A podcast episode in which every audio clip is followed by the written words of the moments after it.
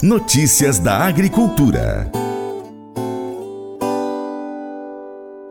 A agropecuária mineira registrou um superávit de 10,8 bilhões de dólares no ano passado. O valor foi apresentado pelo sistema Faeng Senar para detalhar o balanço do agro mineiro do ano passado. O saldo da balança comercial é a diferença entre exportações e importações. O setor injetou 11,91 bilhões de dólares com as vendas de produtos ao exterior até outubro de 2023, ou seja, o valor ainda vai ganhar cifras ainda maiores com a contabilização dos dados de novembro e dezembro. O montante diz respeito à negociação de 13,29 milhões de toneladas de mercadorias produzidas no campo e que foram vendidas para outros países. Ao todo, 174 países têm relações comerciais com o estado de Minas Gerais. Os principais produtos estão nas cadeias da cafeicultura e sucro alcooleiro, representando respectivamente 13,4% e 4,5% de tudo que foi exportado por Minas Gerais.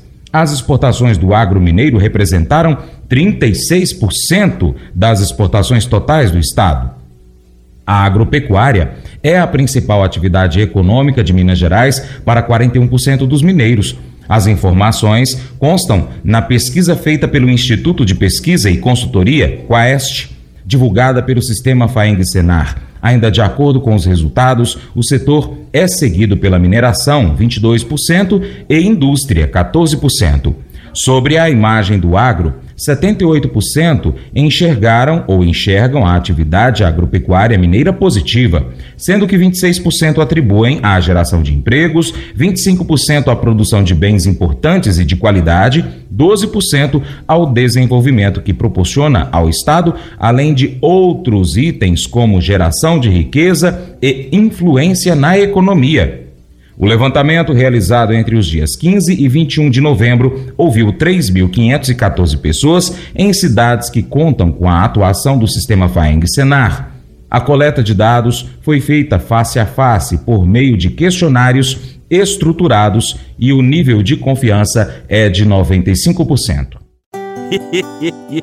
Mas eu vou dizer uma coisa pra você, viu? É, se quiser colocar propaganda sua aqui nesse programa, ó, eu vou dizer um negócio, você vai ter um resultado bom demais, senhor. É isso mesmo, é facinho, facinho, senhor. Você pode entrar em contato com os meninos ligando o telefone deles, é o 38, é o 991810123, bem fácil. É muito bom porque aí a sua empresa vai sair dentro de um programa que é ligado aí ao homem para mulher do campo. É nós que vai estar tá assistindo e também vai ver sua propaganda. É bom ou não é? Somos confrontados com uma mensagem poderosa sobre o poder da compaixão e da bondade no livro de Provérbios, capítulo 14, verso 7 na Bíblia. A passagem destaca como a generosidade e a preocupação com os menos favorecidos podem ser uma fonte de bênção, não apenas para aqueles que a gente ajuda, mas também para nós. A mensagem nos lembra que ao negligenciarmos os necessitados e oprimidos, nós desconsideramos não apenas suas necessidades físicas, mas a oportunidade de sermos instrumentos de Deus para aliviar o seu sofrimento.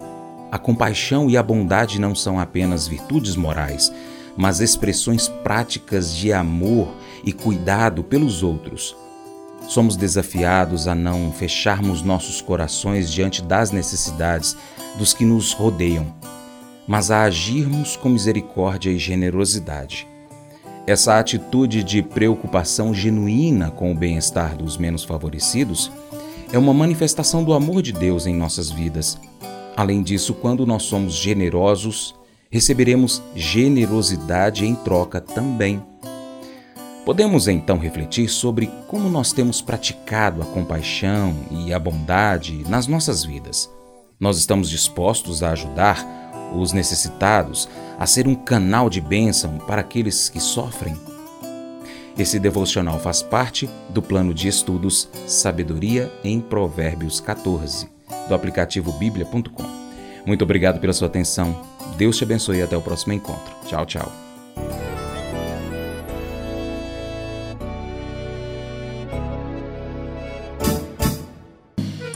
Acorda de manhã para prosear no mundo do campo, as notícias escutar. Vem com a gente em toda a região com o seu programa Paracatu Rural tem notícias, informação e o mais importante, sua participação. Programa Paracatu Rural. Programa Paracatu Rural.